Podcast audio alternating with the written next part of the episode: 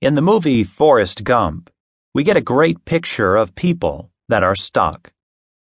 In my first book, I looked at how Lieutenant Dan was stuck in shame. Now I want to look at another character, Jenny. She was stuck in anger. When Forrest is just a boy, Jenny is his best friend. One day, Jenny invites Forrest over to her house. Jenny meets him in her front yard, grabs Forrest's hand, and goes racing through the backyard into the cornfield behind her house. As the two children fight their way through the cornstalks, Jenny's dad comes out the back door, with a whiskey bottle in one hand, and yells out, "Jenny, Jenny, you come back here." Jenny doesn't listen. The two keep running until they collapse out of exhaustion. Then Jenny repeats a prayer. "God, make me a bird, so I can fly far, far away." Throughout the movie, Forrest narrates what's going on. He explains here, saying, "God didn't make Jenny a bird, but the police did come and took her daddy away." Jenny goes to live with her grandmother. It was never explicitly stated, but you got the point. Jenny's dad abused her sexually. Fast forward to Jenny's late teens and early 20s. Jenny's pain is evident. Her life is characterized by alcohol and drug addiction, a series of abusive boyfriends, suicide attempts, and stripping in a club. Looking for some peace and sanity, she goes to visit Forrest, who had taken over his mother's southern mansion after her death. Jenny spends the weekend recuperating, mostly sleeping. Then Forrest and Jenny take a long walk.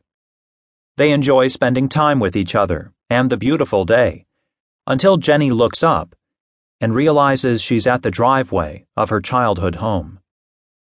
She freezes for a moment, then starts to walk down the long gravel driveway. Forrest lets her go, knowing that she's got some business to do with her deceased father. As Jenny walks toward the house, you can see her pretty face turn ugly. It begins to contort in bitterness as her childhood memories start to play out in her mind. When she gets within throwing distance of the house, Jenny takes one of the sandals she's been carrying and throws it as hard as she can at the house. But it's so light, it barely makes a sound. She throws the other sandal with the same effect. In desperation, she looks at the ground for something more substantial to throw. She finds a rock and throws it, then another, and another. Finally, one of the rocks hits a window, breaking it, but giving her no satisfaction. Frustrated, she falls to the ground and weeps.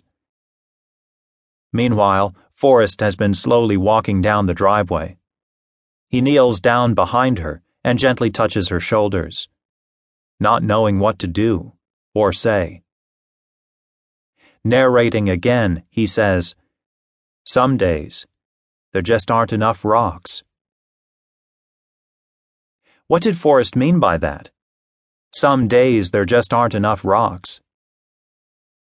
Sometimes throwing rocks can help. It can relieve the stress of life's frustrations. For example, I like to run and work out for that reason. In fact, a doctor once told me an hour-long workout is the equivalent of taking one antidepressant. But there are other times throwing rocks won't help. The pain is too deep. The wound is too raw. Jenny was stuck. Her wheels were spinning, but she had no traction. She expended a lot of energy, but to no effect. What her father started, she now perpetuated. Her father wasn't keeping her chained to the past. She was, by her thoughts and the decisions she made every day. She needed something much more sophisticated than a rock-throwing session. She needed a process to help her break free from the past and move on to claim her future.